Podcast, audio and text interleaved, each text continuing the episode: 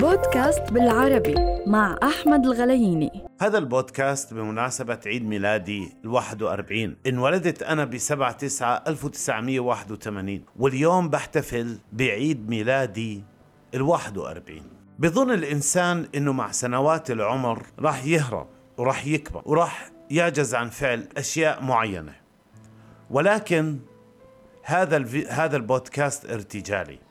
وراح أحكي لكم أشياء في قلبي عشتها في مرحلة الأربعين واليوم بعد مرور سنة اكتشفت قديش هذا العمر رائع.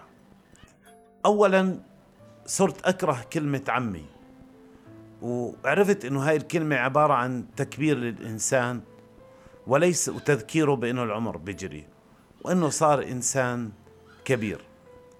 ولكن الإنسان علشان يكون قادر على يشعر بأنه روحه وطاقته شبابية فبيحاول يلغي هاي الكلمة. دائما بيعمل لحاله الأشياء اللي بتفرحه وبيبعد عن الأشياء اللي بتزعله. بيصير أكثر نضوج ووعي وبيبطل يحمل مسؤولية أشياء هي ليست ضربة لازم عليه أو بالعامية بيحكوها ضربة لازم إنه يحملها أو إنه غير مسؤول عن حملها. بيلتفت لنفسه أكثر وبحب حاله أكثر. وبيعمل أشياء بتسعده هو ببطل يهتم بالآخرين أو بمشاكلهم أو بأي شيء بزعلهم بيهتم أكثر بالأشياء اللي بتفرحهم وبيحاول يكون مصدر سعادة وفرح إلهم. سن الأربعين هو سن الحكمة. وقتها الإنسان لما يكبر ويشعر أنه بلش الشيب يغزو شعره بيعتبر أنه هذا الشيب هو مصدر فرح وسعادة له لأنه عبارة عن رمز من رموز الشباب والجمال لدى الرجل. سن الأربعين سن جميل جدا لأنه الإنسان فيه بيعتمد على نفسه أكثر وبتزيد معرفته أكثر وبيكون قادر على أنه يتعامل مع أشياء كبيرة ومستعصية على أنها بسيطة أو تافهة. في سن الأربعين الإنسان بيقدر أنه يعيش تجربة شبابه ومراهقته مرة تانية لهيك دائما بيحاول يذكر نفسه أنه ما زال عنده قوة وطاقة وحيوية حتى يستمر أكثر. في ناس وصل عمرهم 30 سنة لكن بتشوف كمية التعب والحياة المصعبة وال...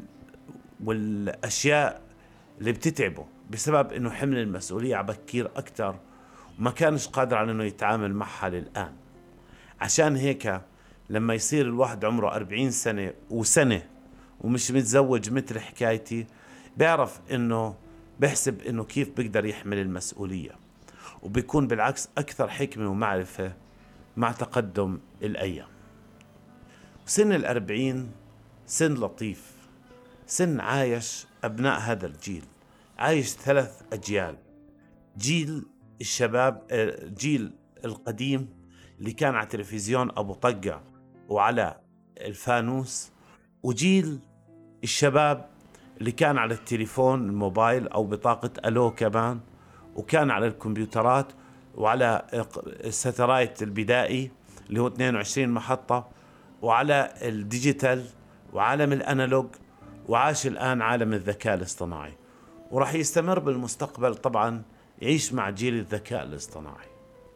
هذا الجيل جيل جدا متميز وجيل عنده معرفة وخبرة كبيرة جدا.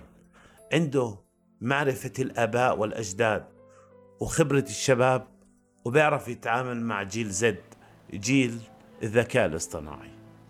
عشان هيك دائما أنا سعيد ومبسوط إنه وصلت هذا العمر. وصلت بهاي المعرفة والخبرة والكمية الأشياء المهمة.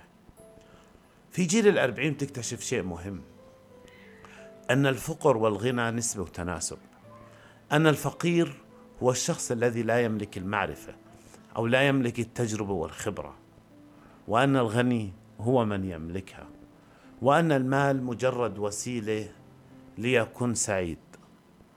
جيل الأربعين أو جيل عمر الأربعين قادر على أنه يعيش حياته مبسوط بأبسط الوسائل وقادر على أنه يكون أكثر مرونة وسهولة وسلاسة من زمان. لهيك جيل الأربعين بتلاقيه دائما متميز بحكمته بسلاسته قدرته على التعامل مع الأشياء ببساطة وكمان على التعامل مع بعض الأمور الصعبة على إنها مشكلة بسيطة وتافهة. مين بيظن إنه الأربعين كبر؟ فهو لا. الأربعين ما زال شباب. وقادر على إنه يقدم أكثر وأكثر. هذا البودكاست من تجربة بسيطة جدا عن سن الأربعين. بتمنى نعيش حياتنا دائما. ويا رب أعمل بودكاست عن سن الخمسين والستين والسبعين والثمانين والتسعين والمية. والمية وعشرة ومية وعشرين كمان. وأكثر من هيك مستحيل يعني. بس أنا بتمنى إنه نكون دائما أكثر سعادة وانبساطا في هاي الحياة. ونعيش كل لحظة في لحظتها سواء معنا مصاري ما معنا مصاري.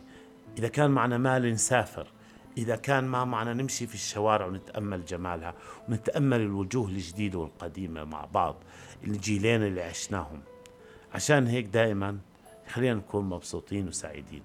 يسعد أوقاتكم.